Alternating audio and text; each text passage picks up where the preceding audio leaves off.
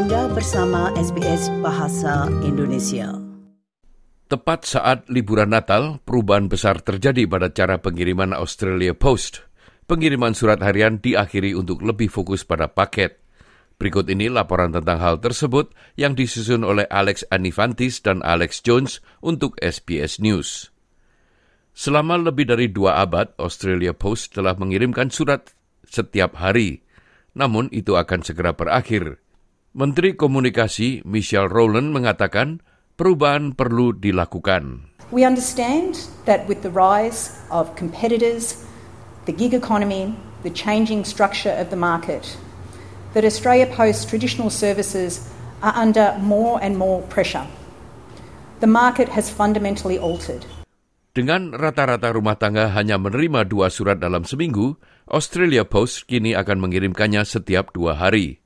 Sumber daya akan dialihkan ke pengiriman harian pos kilat, surat prioritas, dan parsel, karena e-commerce terus meningkatkan permintaan. Julie Coyne, petugas pengiriman untuk Australia Post, mengatakan kebutuhan masyarakat berubah seiring dengan waktu. We used to get seven trays of mail. Now we get one or two. And, but the parcels, we used to get five. Back 10 years ago, now we're getting like 100 parcels. CEO Australia Post, Paul Graham mengatakan jumlah pengiriman paket meningkat secara substansial selama musim penjualan retail.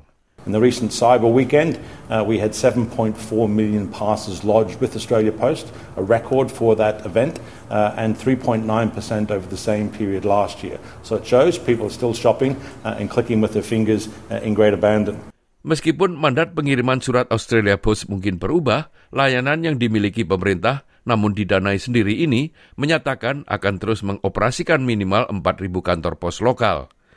Miss Rowland mengatakan mereka memainkan peran ganda dalam masyarakat perdesaan. In some rural and regional areas, it serves not only as the postal service, but also as the general store, the newsagent, and in some cases providing the only banking facilities that are available.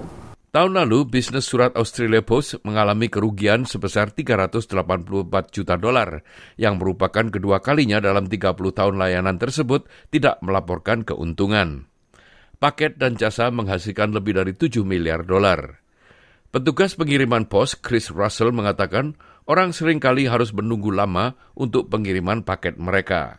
The feedback we're getting from the community that um, they they're outside waiting for their parcels. They're not waiting for the water bill, uh, you know, so to speak. But um, yeah, that's that's what the the, the community's wanting, and, um, and and we have to answer that and change. Australia Post juga bersaing dengan perusahaan besar lainnya dalam bisnis pengiriman paket global.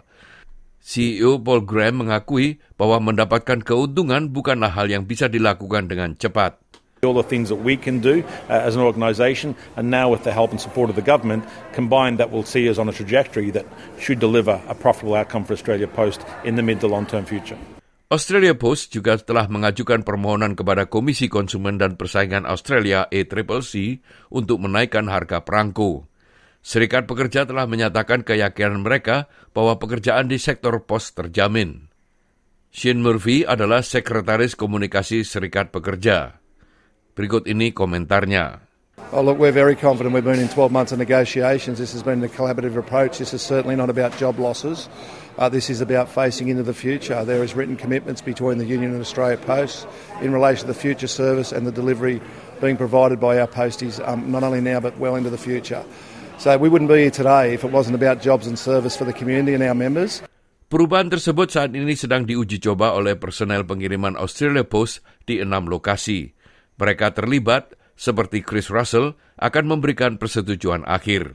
There's always a little bit of apprehension with any sort of change, um, but we were really fortunate here. We had a really good local working group that incorporated the posties and the management team, and um, and we've we've sort of sorted through and, and come out the other side um, pretty pretty good.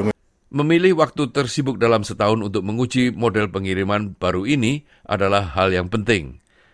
Nah pendengar itulah tadi sebuah rangkuman tentang pergantian dalam pengiriman surat oleh Australia Post yang disusun oleh Alex Arnifantis dan Alex Jones untuk SBS News dan disampaikan oleh Ricky Kusumo.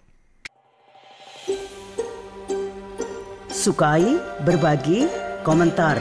Ikuti SBS program Bahasa Indonesia di Facebook.